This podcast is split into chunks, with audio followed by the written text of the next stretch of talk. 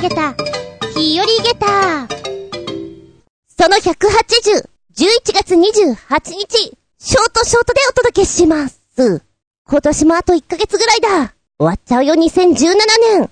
早いななんかたくさんやり残してるような気がする。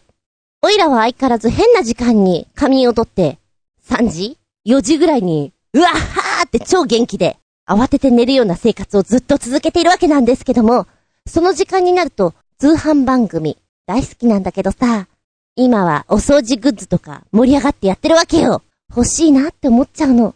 年末だし、ピッカピカにするのもありなんじゃんって。そう思いながらあの夢のような大掃除グッズを見るのが好きなんです。結果としては、忙しくって休みになったところで、睡眠で終わってしまうような気がするんですけれどね。あとね、夜中にお風呂に入りながら、ネットフィリックス配信の昔のドラマとか、海外ドラマとか見るのがハマってます。ちょうど昨日見終わってしまったので、ああ、なかなか展開が早くて私面白いなと思ったのが、リミットというドラマです。4年ぐらい前なのかな私ね、あんまりドラマを見る習慣がないんですよ。こういう仕事してる割には。見なきゃなんだけれど、きっとおしげごちゃんいっぱい出てんだろうなと思いながらなんだけれど、このリミットは、うん、人間ドロドロ模様がよく見えて、なおかつ、犯人は誰だ？的なサスペンス要素もあって、面白いなと思う。まあ、もしよかったら、ご覧くださいませ。原作は漫画なんですよね。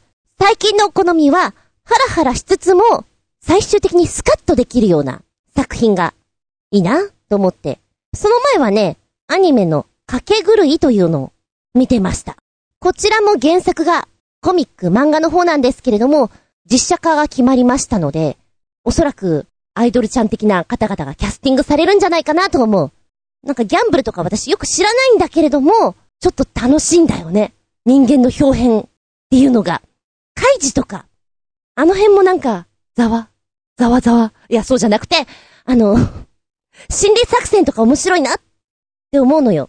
で、実写にしても結構面白いなと思っていたので、ああ、楽しみだなと思って、キャスティングを待っております。どんな風になるのかなって。皆さんは今ハマってるものとかありますか？忙しくなればなるほど、ちょっとそういうのに逃避したくなる、今日この頃な、私です。ではしばしお付き合いくださいませ。お相手は、今年は本を6冊以上読むぞみたいなことを1月に言っておりました。えー、2冊ぐらいは読んだかな。今取り掛かってる本、読んでは戻り、読んでは戻りってこう 最初の10ページぐらい行ったり来たりしてるので止まっております。これ先進めないのかなと思いつつね。猫のやつなんだけど。あれ？猫に個室しすぎ厚み純です。どうぞよろしくお願いします。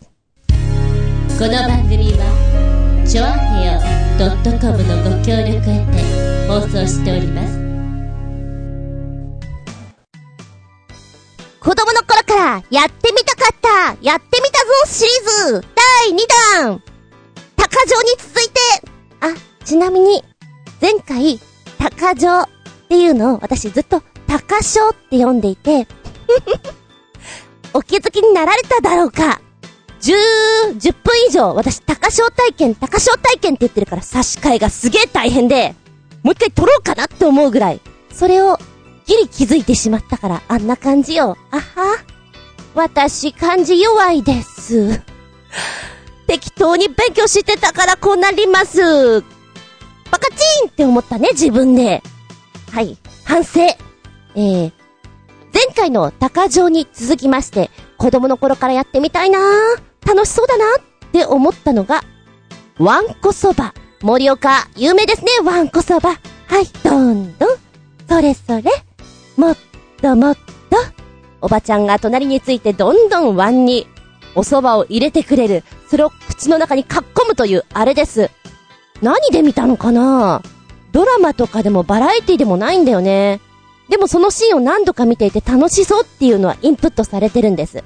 で、実際やった人いるかって言われたら、話にこの前聞いたことがあって、前も言ったかな？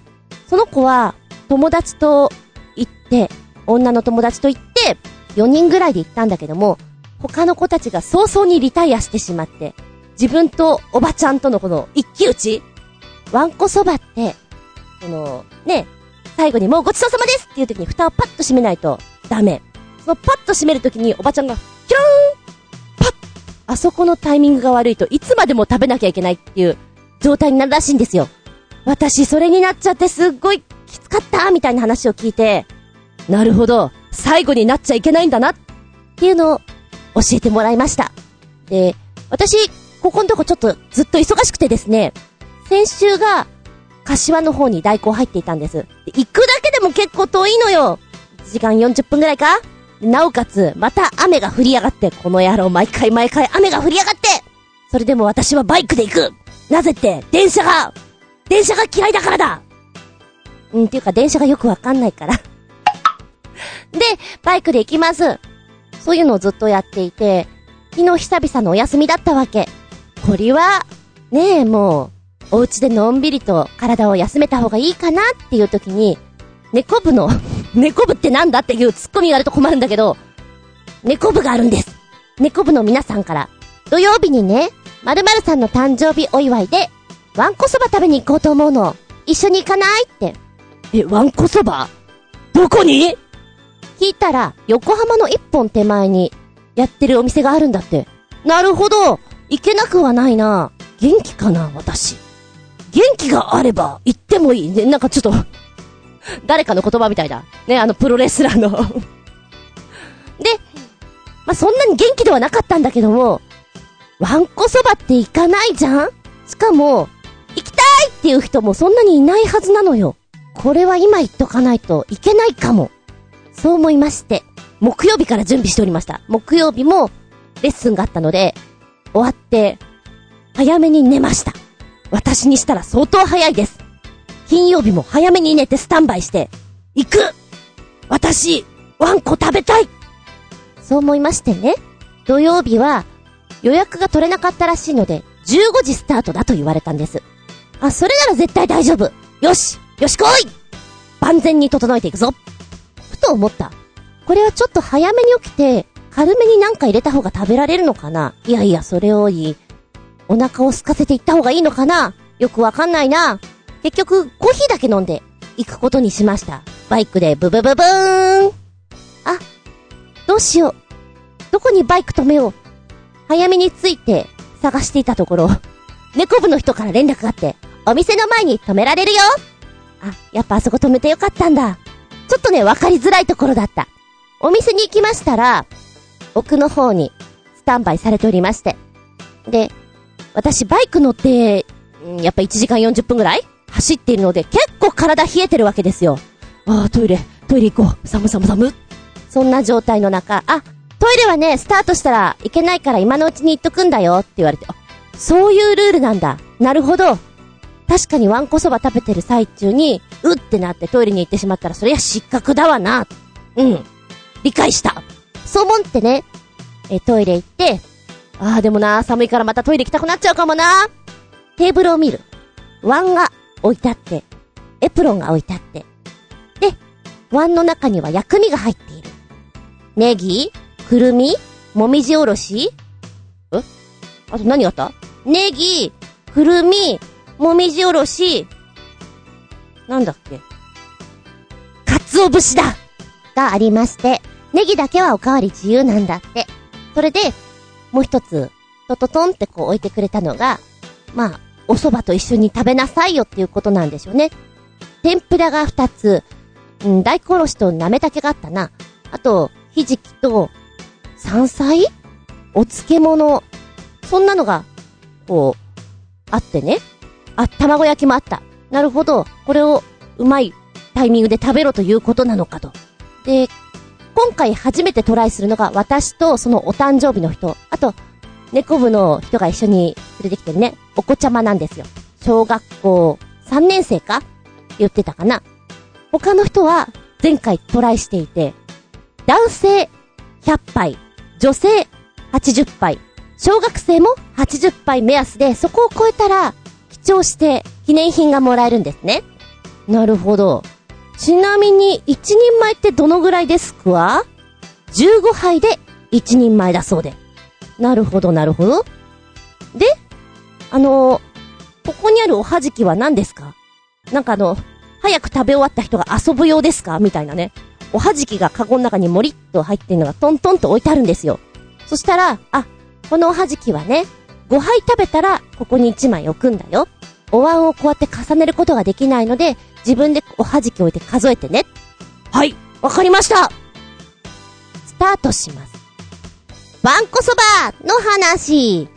後半に続く。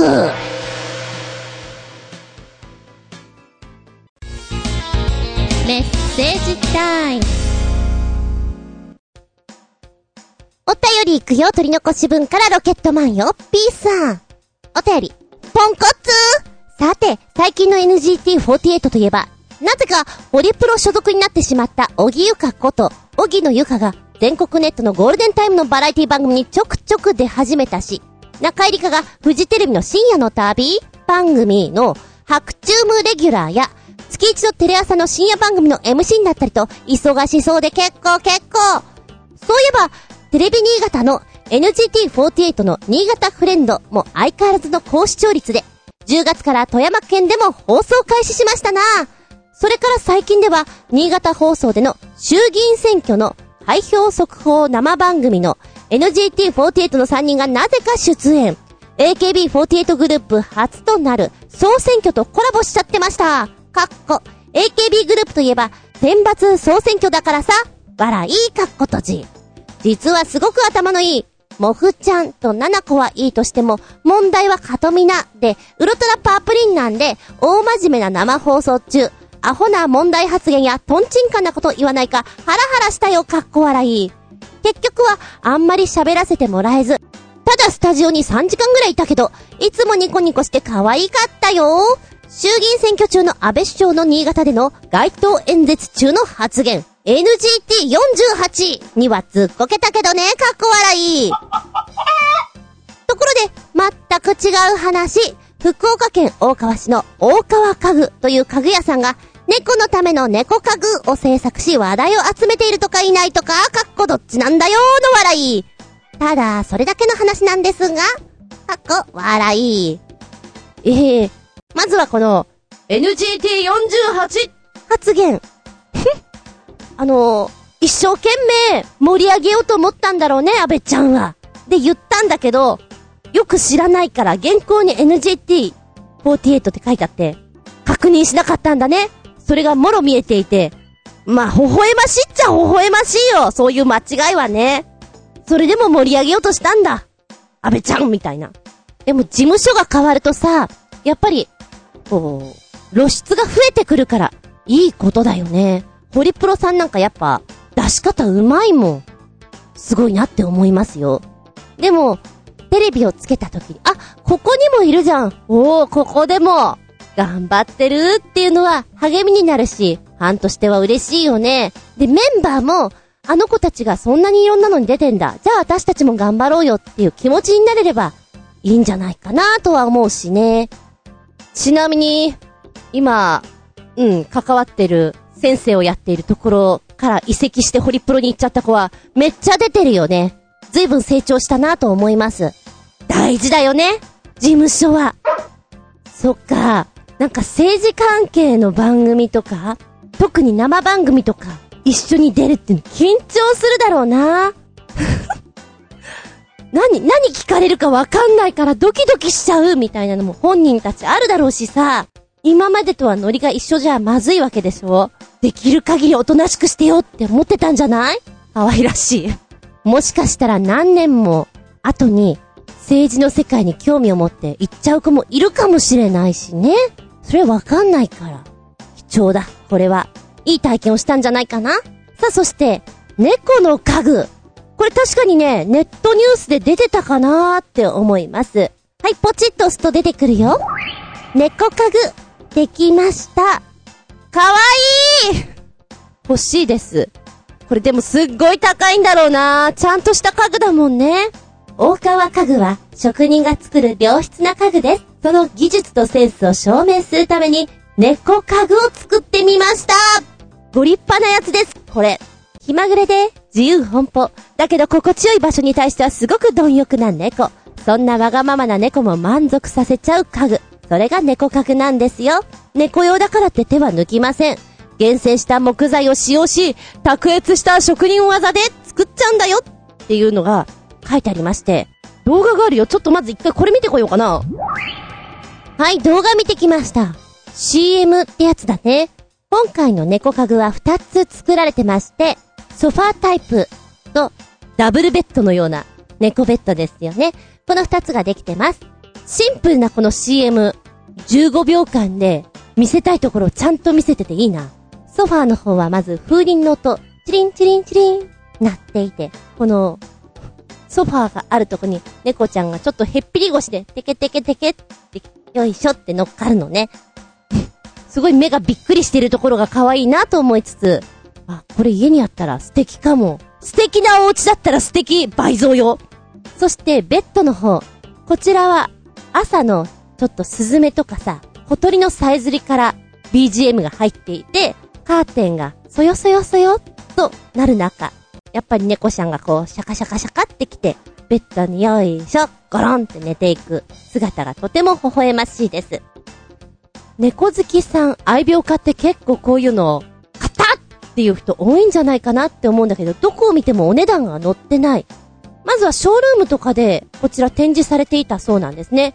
で、今回の二つ、職人さんがそれぞれ作られてるわけなんですけれども、猫ベッド、猫ソファー作るよって言われた時の反応はね、それぞれだったらしいです。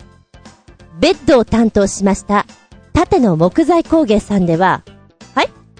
え、何？ね、猫ね、猫専用を作ると。ああ、そ、そうですか。はい、やります、やりますけど、ね、猫？みたいなね。最初、なんで猫かなって思ったらしいです。でも、職人さんとしてはできないって言えないし、自分の持ってる技術でどんなものができるのかっていうもの、今までの企画とは全く違う縮小サイズで、でも質のいいものを作らなきゃっていうことで、当たり前だけど全部手作業でやっている。いいものができてますよ。可愛いものができてますよ。お客様が欲しいな。こんなのあったらいいな。を叶えてくれる。そうしたいなっていう気持ちの中作ってくれてるのがとても気持ちがいい。このベッドはですね、私人気出ると思います。お値段どこにも書いておりません。すげえ気になるじゃあございませんか。そして、えーソファーの方なんですけど、ソファーを作ってらっしゃったのは、もともと、こう、子供用の家具を作っていらっしゃった、広松木工株式会社様でございますね。で、最初に子供用の家具を作っていたから、猫用って言われて、あ、なるほど、猫ちゃん、ね、愛病家さんいっぱいいるし、これ人気出るんじゃないかなっていう予感の中作ったらしいです。それは大正解だと思いますよ。なおかつ、手作りだし、たくさん作られるわけではないので、セレブな愛病家さんは、こぞって欲しがるんじゃないかな。で、木のぬくもりっていうのはやっぱり温かみがあってこれいいじゃんか。欲しいじゃんかって思うよね。今枠組みとかこう作られていくの見て、あー、これ、私がお金持ちであるならば、人間用とこの猫用を揃えて欲しいですって思うぐらい、可愛いなぁ。残念ながら私、お金持ちじゃないから買えませんけれども。ちなみにこれ、人間用のは15万円？いずれも15万円っていう風に記載されていたかな。で、それを調べてらっしゃる方がいて、今ね、ネット販売の情報とかどこにも出てないんだけども、どうやら猫ソファーの価格というのが11月24日発表されたらしいです。お値段なんと、いくらだ？わかるわけないかお値段 !11 万円でございますチャリーンなかなかこう、11万円か私のベッドより高いなって思うんだけど、ニャンズには、心地のいい眠りでいていただきたいじゃございませんか。私がお金持ちだったら、さっきも言ったわ、これ。ありかもしれないよっていう。これはさ、にゃんこに限らず、ワンコで作っても盛り上がると思うよ。大川家具さん、猫家具、今後の展開どうなるでしょうかありがとうございます。気分、盛り上げた。この小ささに、このお値段に、びっくり、玉ゲットもう一丁、鳥の子分よりロケットマンよっぴーくん。ポンコツ。さて、ネタの補充でもしておきますかね。前に保冷剤に偽装するアイスを紹介しましたが、今度は変なアイスの CM ご紹介、ブラ変なアイスの CM ご紹介。ピンポン。その CM の紹介と解説動画、かっこ完全なネタバレですが笑い、かっこ閉じ。ピンポン本編動画。ピンポンピンポンこれとは別の世界一不気味なアイスクリームの CM だってさとつけてくれてます。まずは最初のピンポン動画を見てこようか。よっこらしょ。見てきましたおおすげえちょっと見ちゃったよ。まずは最初のピンポン。ネタバレになっちゃうんだけど、これを見てからの方が面白いよ。なぜって、英語が得意な人はいいけど、そうじゃない人は理解するのはこっちを見た方が早いから。まず最初のポチッと押すとこういう内容だよっていうのを出てきます。2日で10万再生をしたという、ヘルシーなアイスの CM が、シュールで怖いってやつなんだけども、この、Eat the ice cream. アイス食えよ。コマーシャルね。まずは女性が白い部屋にいるわけだ。椅子に座って。で、この女性、まあおばあちゃんなんですけれども、あれ？ここどこなんだろう？って思ってるところに、ロボットがアイスクリームをスプーンに乗せて、ウィーンって、おばあちゃんの口元に、eat the ice cream って言うわけよ。おばあちゃんよくわかんないで、口あーんって開けて食べます。でもおばあちゃんアイス食べながら思うわけよ。この白い空間なんだろう？ここどこなんだろう？私一体いつからここにいるの？ロボットに聞きます。そうするとロボットは、eat the ice cream って、お前にはアイスが必要だ。アイスをどんどん進めてくるわけですよ。どんどん口元に持ってくるわけです。おばあちゃんは、やめてよっていうことで、ロボットの手をパーンって払うんです。スプーンがカシャーンって床に落ちます。アイス、床に落ちちゃうわけなんだけど、そうするとロボットの胸が、ウィーンって開いて、今度は、コーンに乗ったアイスクリームを、ウィーンって出すわけです。あなたの愛するものはすべて消滅した。あるのは、アイスクリームだけだ。と言って、今度はソフトクリーム、このアイスを進めるわけだ。すごいシュールでさ、この制作をされた方がネットに動画をアップしたら、2日間で10万再生。コメントは、うわぁアイス食べたくなくなっちゃったとか、怖いよ、夢に出そうだよとか、そんなのが多いんだけれども、イスを食べてねっていうコマーシャルなんだけど、社名が全体的にこう売れたから、それはそれで良しとするみたいなね。で、今回はこの宇宙をちょっとイメージした雰囲気で作りましたと。今後はリメイク版なんかも作ってきますね。どうぞよろしく。で、実際この CM の中で流れてるバックの音が結構ね、ポップな感じなんですね。ちょっとシュールなんだけど、この曲がさ、頭に残って、逆に怖いなと思っちゃう。んで、本編の方つけてくれております。こちらの方で、今の動画、見ることできます。えー、うん、そのまま言語になっちゃうんだけども、内容は、なんとなく聞き取れると思うよ。最後にロボットがさ、eat the ice cream, eat the ice cream ってうろうろしてるの。シュルー。そして3本目、世界一不気味なアイスクリームの CM。これはね、これは、あの、絶対に日本では怖すぎるからって言って、CM、アウトになっちゃうやつだと思う。アイスクリームが もう自分がアイスクリームなの。で、スプーン持ってて、顔とかもアイスクリームだらけよ。アイスクリームだからね。目とかがギョロギョロしてます。で、頭のてっぺんからアイスクリームをすくって自分で食べてくんだけど、なーにあの顔は。本当に気持ち悪いっていうお顔はこういうことなのかなって思う。小さい子、怖がると思うよ、これ。で、不気味に笑うんだよね。だから余計。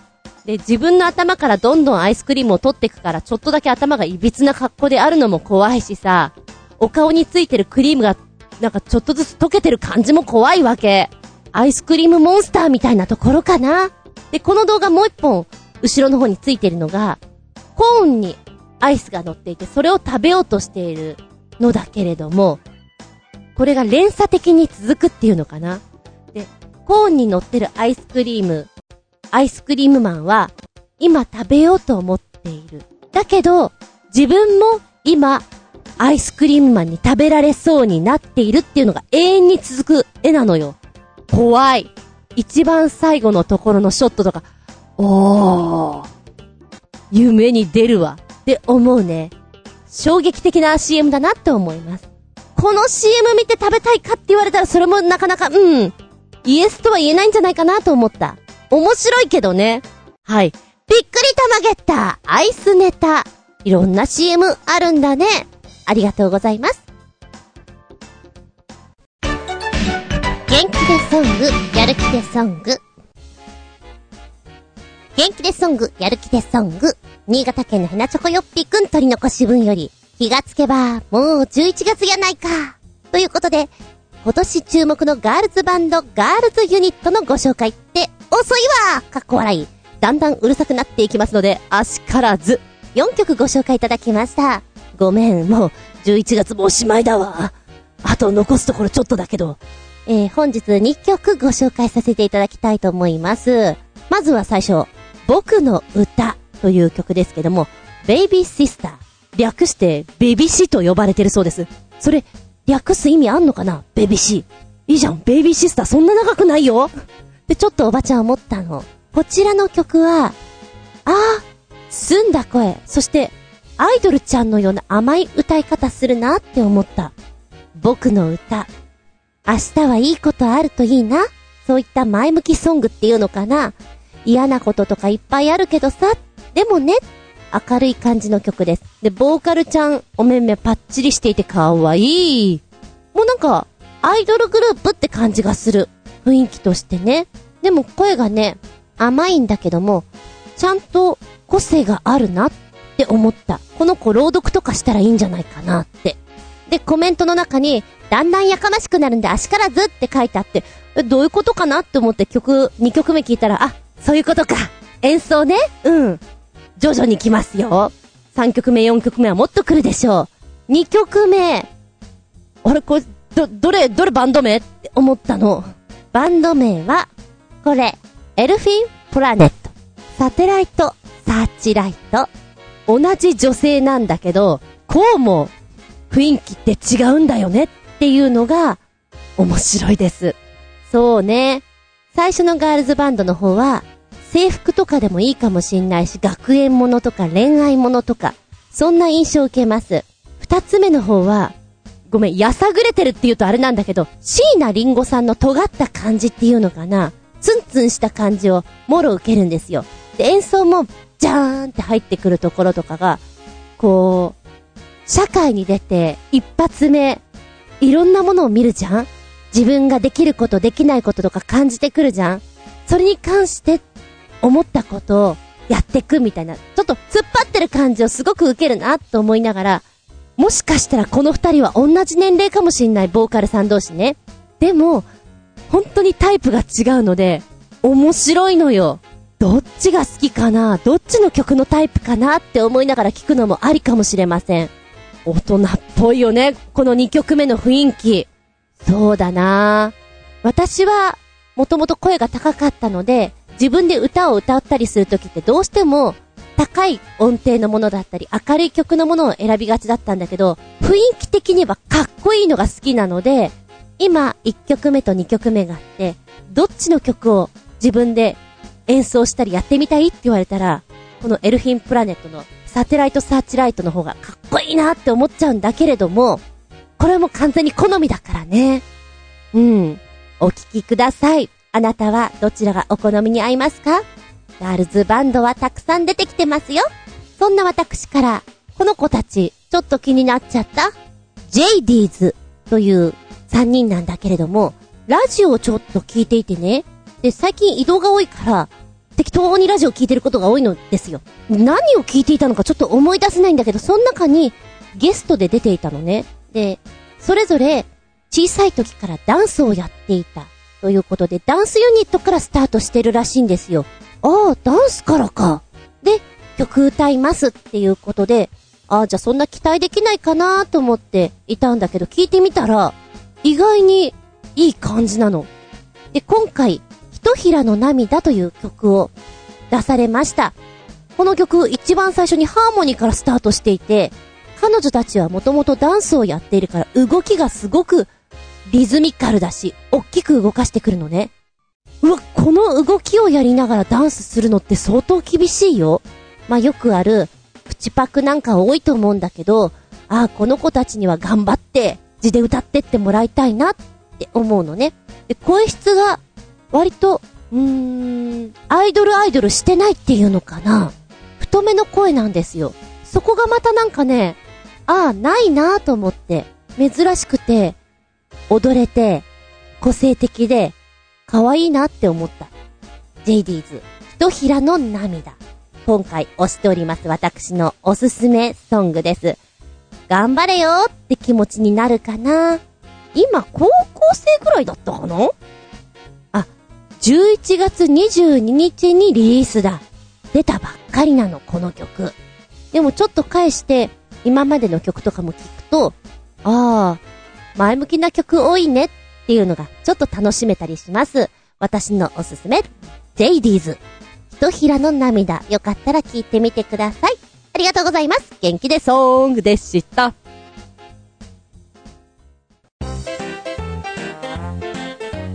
コそば後半で、スタートは本当にみんながトイレ行って、エプロンつけて、お箸とワンをこう持った段階でスタートです。ヒュージのおばちゃんは二人ついてくれました。で、私の横に立っていて、私の方は、えー、っと、お子ちゃまがいて、あと誕生日の人がいて、で、私。今日初めてチームの人たちがそこにいたのね。で、ベテランさんの方は、何回もやったことがある。2に対してついていたわけよね。はい。では楽しませていただきます。よーい、スタートワンに入れられて、チュルッと食べる。あ、こんなもんか。すげえ一口よりも小さくね？と思いながらも、チュルチュル食べます。あ、全然いけそうな気がする。うんうん。ちなみに私は、蕎麦とか、うどんとか、うまくすすれない人です。まあ、今回みたいなワンコそばの場合には、ズズズってやるよりも、もうなんか飲み込んじゃうのがいいらしいんだけれども、おー、こんな感じで来るんだね。はい、どんどん。あ、それそれ。もっともっと。はい、頑張って。あ、その愛の手聞いたことあるよ。ずっと食べてるとね、こちらお子ちゃまがいるから、ちょっとずつ自分たちの食べるタイミングが変わって大人の方にかかってくるわけですよ。一応おばさんたちが持ってるトレーには15杯ワンが乗っておりまして、それをポンポン入れてくれる。だから、ワントレーで一人5杯食べて次に交代みたいな感じなんですけれども、そのルールが途中でごちゃっとなってくるわけですね。で、あと、はい、おはじき置いてくださいとか言われるのかなとも思っていたら、まあ当たり前だよやってるから向こうもわかんなくなってくるじゃん向こうのベテランさんの方のおばちゃんが、はい、置いて、はい、次置いてっていう風にやってたから、言ってくれるかなと思ってちょっと安心してたら、あ、言わない。そっかそっか、自分自己管理なんだと思って。最初は冷静だから食べておく、食べておく、できるんだけど、小学生がいるから、この大人にワンの数が回ってくるのが多いのね。あれ？私、今7杯目？あれ？あれ？だんだんちょっとわかんなくなってきて、で、こう、もう無心に食べる感じ。手を差し伸べ、はい、チュル、はい、チュル、みたいなね。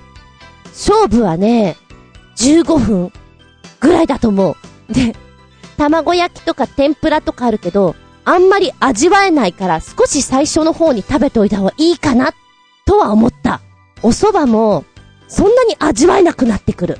私が好きだな、美味しいなと思ったのは、もみじおろしをたっぷりめに溶いて食べるのが好きなんだけど、わんこそばって私、実は自分の持ってる碗の方におつゆが入っていて、そこにポチャンと入れてくれて、ジュジュジュって食べるのかなと思っていたら、もう味付けされて、汁に絡まれた状態のお蕎麦をどんどん持ってくれるので、自分の持ってる碗の方に、つゆが溜まってく感じなんですね。おつゆが溜まったら目の前にある大きい器の方にチャポって捨てて、もう一回最初から食べていくような感じなので、薬味を乗せて、そんなに堪能するという感じでもないんですよ。ちょっとだけ味変にはなります。私ね、秋っぽい性格でして、結構食べるんですけど、なんだろう、同じ味だなって思ってどんどん食べていく感じですかね。そんな中、どんどん男性陣がリタイアしてまいります。まずは小学生。お母さんお母さんあと40ぐらい。あとね、こんなもんって言って、カウントしつつ、もう無理だよというのを告げていくわけですよ。そうか、もう君無理か。それから、誕生日だった方も、朝マックを食べてしまったんだって。ま、と言っても9時とか10時だと思うんだけども、なんかあんまり入らないって言って、早々に蓋をパッと閉めてしまったんです。あれ？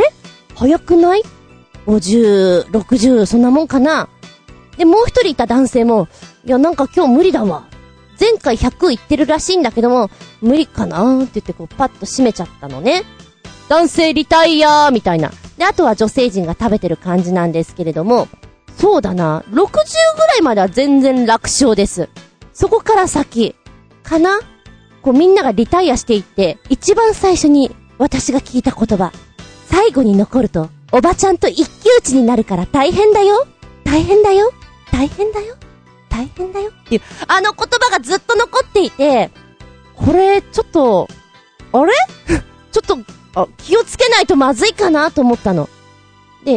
目の前にいたお子ちゃまのママちゃんは、あ、私も、お蕎麦を美味しく食べたいのでもういいですつって、天ぷらをもぐもぐ食べ、食べてたのね。あーリタイアだな と思って。気がつくと私ともう一人だけ食べてるわけですよ。で、もう一人いらっしゃった女性の方は、前回やっぱり来ていて100を超えてる方なんですね。お隣同士だったんだけど、そしたらベテランのおばちゃんが、じゃあ、あと私が一人でやるからいいわって言って、私とその方の間に入ったんです。ここに来たみたいなね。ここに来られたらちょっと逃げるの苦しいかな。そうすると、こう、お椀の中に常に入れられてしまう状態ですよ。おお入っちゃった。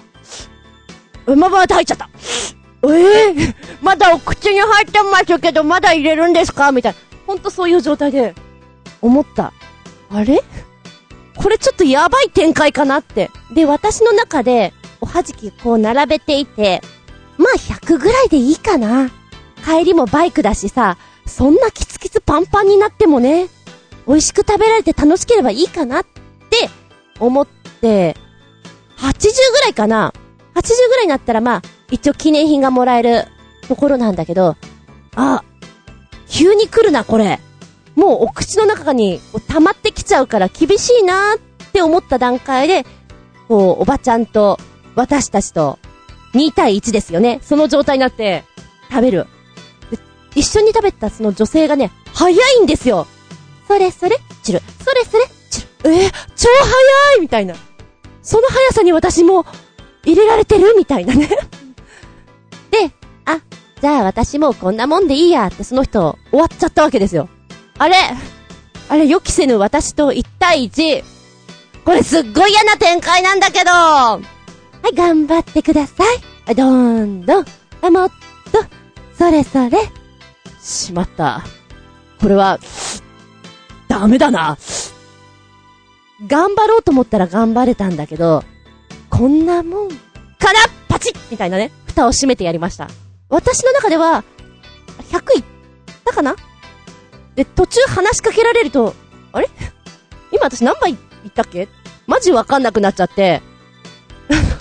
結構ノーカウントがね、プラス5ぐらいあんじゃないかなと思う。で、おはじきちょんちょんちょんちょんって数えたら、あ、90杯ですね。あれ ?90 杯だったか ?100 いってたつもりだったんだけどな、おかしいな。もういっか。うん、まあよし。今なら全然元気だし、歩けるし。で、そこで記帳するわけなんですよ。記帳するときに、今までの方のコメントとかも見ることができるんだけど、それが面白くてさ、ってやりました、私。これ寝る前に読みたいですって。そのぐらい面白い。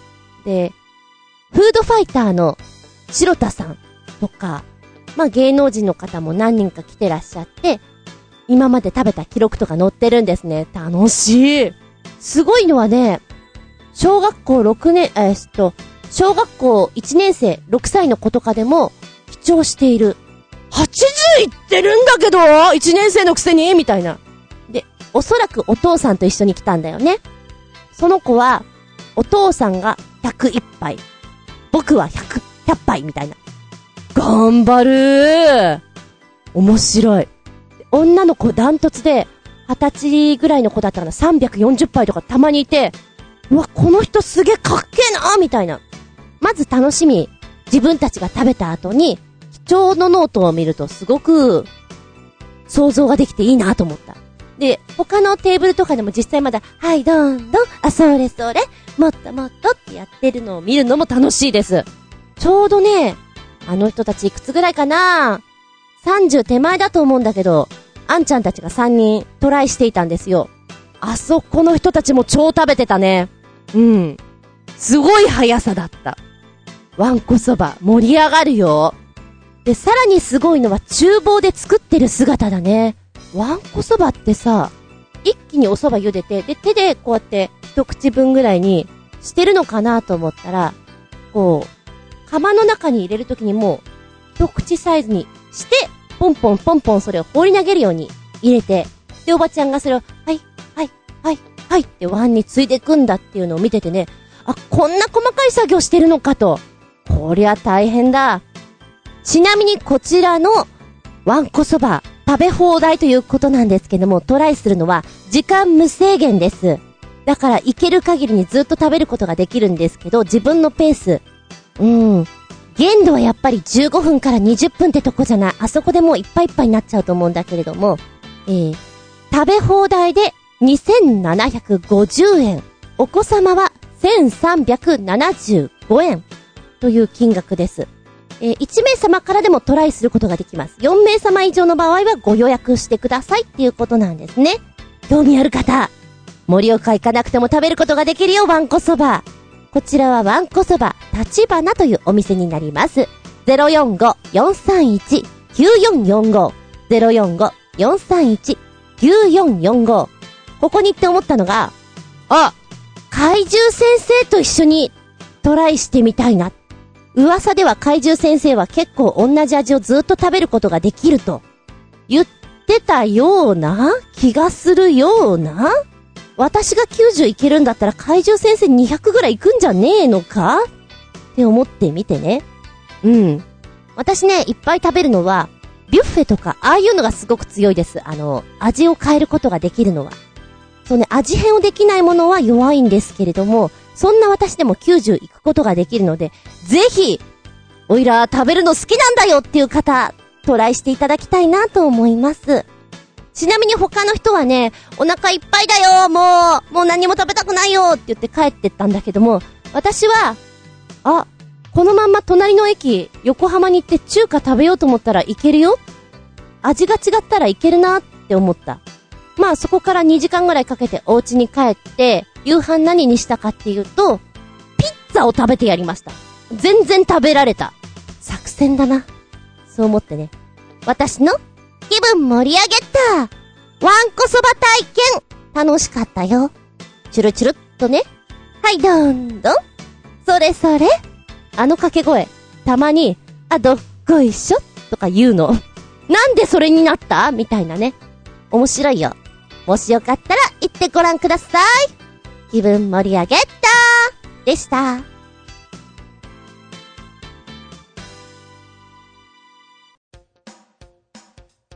お便り。新潟県のヘナチョコヨッピーくんから、取り残し分、12月6日の発売予定の NGT48 のセカンドシングル、世界はどこまで青空、なまっちゃったよ。世界はどこまで青空なのかのミュージックビデオ公開。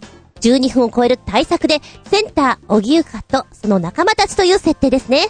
まるで、欅坂46のようだな、かっこ笑い。曲は、青春時計よりかははるかにマシ。そして、世界はどこまで青空なのかのカップリング曲のミュージックビデオも公開。これは、本間ひなたがセンターの曲ではあるが、卒業した大竹を含めた25人全員の自己紹介が入っているのがいいね。ラストに NGT 学生選抜の曲で NGT ただ一人の中学生で最年少の小熊つぐみがセンターのミュージックビデオ。そういえば、つぐは劇場公開の出演回数が300回を超え、唯一の解禁賞だったな。N3 の公演だけじゃなく、研究生公演の助っ人としても全部出てるのはつぐだけなんだよね。そして NGT で一番背が高くなったしなん、かっこ笑い。そりゃ成長が見えますな。まずは12分の対策って、12分ってなんでそんなにって思うじゃん？見ました。ああ、確かに12分いくな。ドラマ仕立てです。しっかり作られていて、結構これ時間かかるよね？って思った。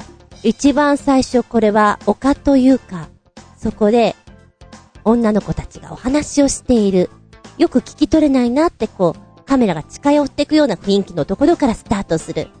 私ね、アイドルになりたいっていう自分の夢をそこで伝えるわけだよね。で、アイドルになるぞっていう決意をそこで叫ぶわけだ。そんな中に、小木先輩後輩たちが来る。今の聞こえてましたよ、みたいな。ちょっと学園ドラマ風のノリうん、ちょっとここ思ったのは、お芝居もうちょっと頑張ろう、と思った。あの、やりすぎない感じの方がいいんじゃないかなと思ったな。で、この作品の中では、アイドルになりたい自分がいて、でもまだちょっと揺らいでいて、先輩に相談する私頑張りたいんです。そうすると、ねえ、北原キャプテンとかが、ちょっと怖い顔で、捧げられるの？みたいな、あのトーンで言われたら、たじろぐよね？あの圧力感が良かったです。先輩方。でも私やりたいの。って、こう、踊って、自分の熱を伝えるわけだよね。ああ、面白い作りになってるなぁと思って見てました。ミュージカルっぽい感じ？で、一番最後のところ、自分の決意を声に出すのと、同じような感じで、別シーンで撮られてるのがあるのよ。あ、これどういう意図で作られてんのかなっていうのがちょっとわからなかったんだけれども、難しい表現の仕方してるなと思った。二パターン撮ってるからさ。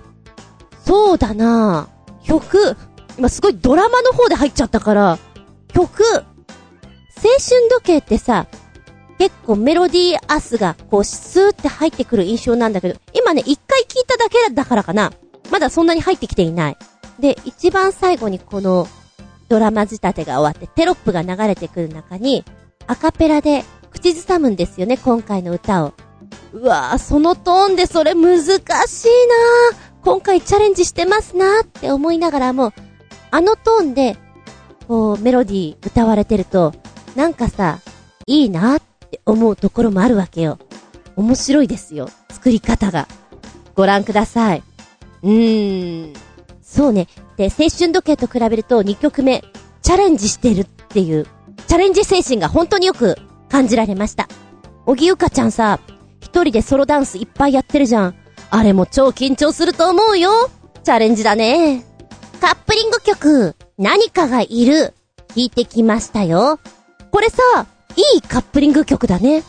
先ほどの世界はどこまで、な、なんでいつも生んのかな世界はどこまで青空なのかと、こう、いいバランスで入ってきてるんじゃないかなと思ったし、自己紹介が入ってくるって書いてたから、どう来るのかなと思ったら、あー、なるほど。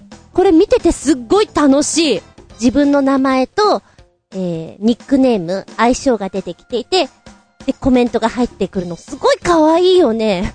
でさ、よくよく見てると、おかっぱちゃんとかあの、吹き出し潜ってこう口の中に入れたりしてんだよね。可愛いなぁ。みんなが、私の中でこう名前とニックネームとかこうガチってこう今見ていて、あ、一致して、あ、そうかそうかそうだったよね、みたいなのが、すごくね、おばちゃんに親切な動画だなと思って見たよ。うん、これ、嬉しい感じかもしれない、見ていて。ほんまひなたちゃんも可愛いね。センターとしていいんじゃないですか？お顔が好きです。で、こん時にも思ったの、小熊つぐみさん、中学生かい？ずいぶん大人っぽいんじゃないかい？って。で、最後にさ、あの、彼女がセンターをやってるミュージックビデオをつけてくれてるわけなんだけれども、いやもう全然ね、高校生ぐらいに見えるよ。綺麗になったしね。お母さんか私は 大人になる前にっていう曲。つぐつぐーっていうあれやりたくなっちゃうね。人差し指出して、こう、上下にさ、指をつくつくつくつくって上に上げてく感じつぐつぐ超能力ってやつかなちょいとドラマ仕立てでスタートしていくところねえねえ、これ何私撮った記憶ないんだけどっていうところから入っていく。あ、面白い設定だな。曲はね、そうだな。AKB っぽいような気がする。でも、流れが難しい曲だね、これね。楽しいじゃん。今回の3曲、本当にセンターがみんな違ってカラーが分かれていて、ファンも面白いんじゃないの？こういうの。どうなんでしょうか？私は楽しめましたよ。はい。皆さんも聞いてみてください。あ、あの、大人になる前には、ショートバージョンです。ありがとうございます。この番組はちょあへよ .com のご協力へて放送しております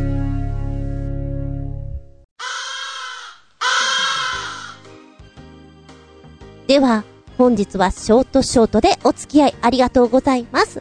次回は、来週、来週行けたらいいなと、思う次第なのでございます。あれ ?12 月になっちゃう？うわあ、12月5日だ下駄181、ちょっとそこで頑張ってみたいと思います。テーマは、今回できませんでした。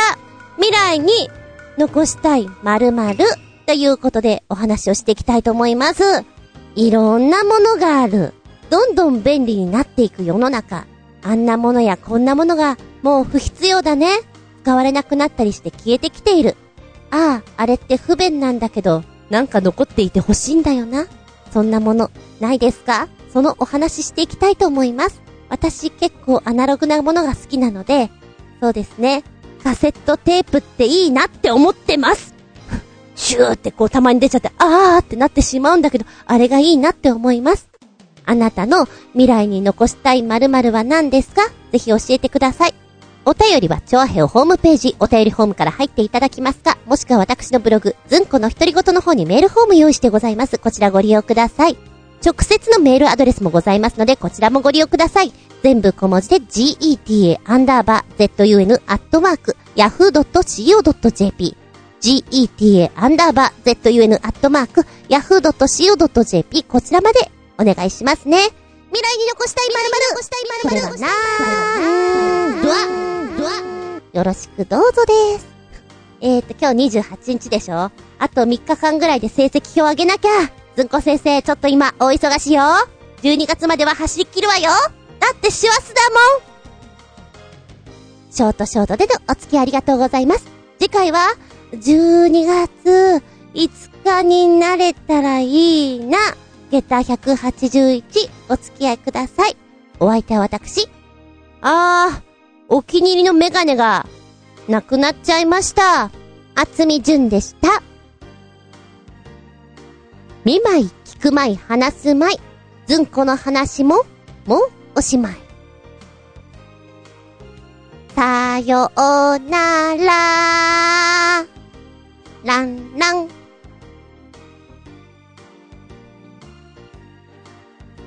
ランランカンカン？と言ったらパンダか。知らない人も多いか？皆さんにはトントンか？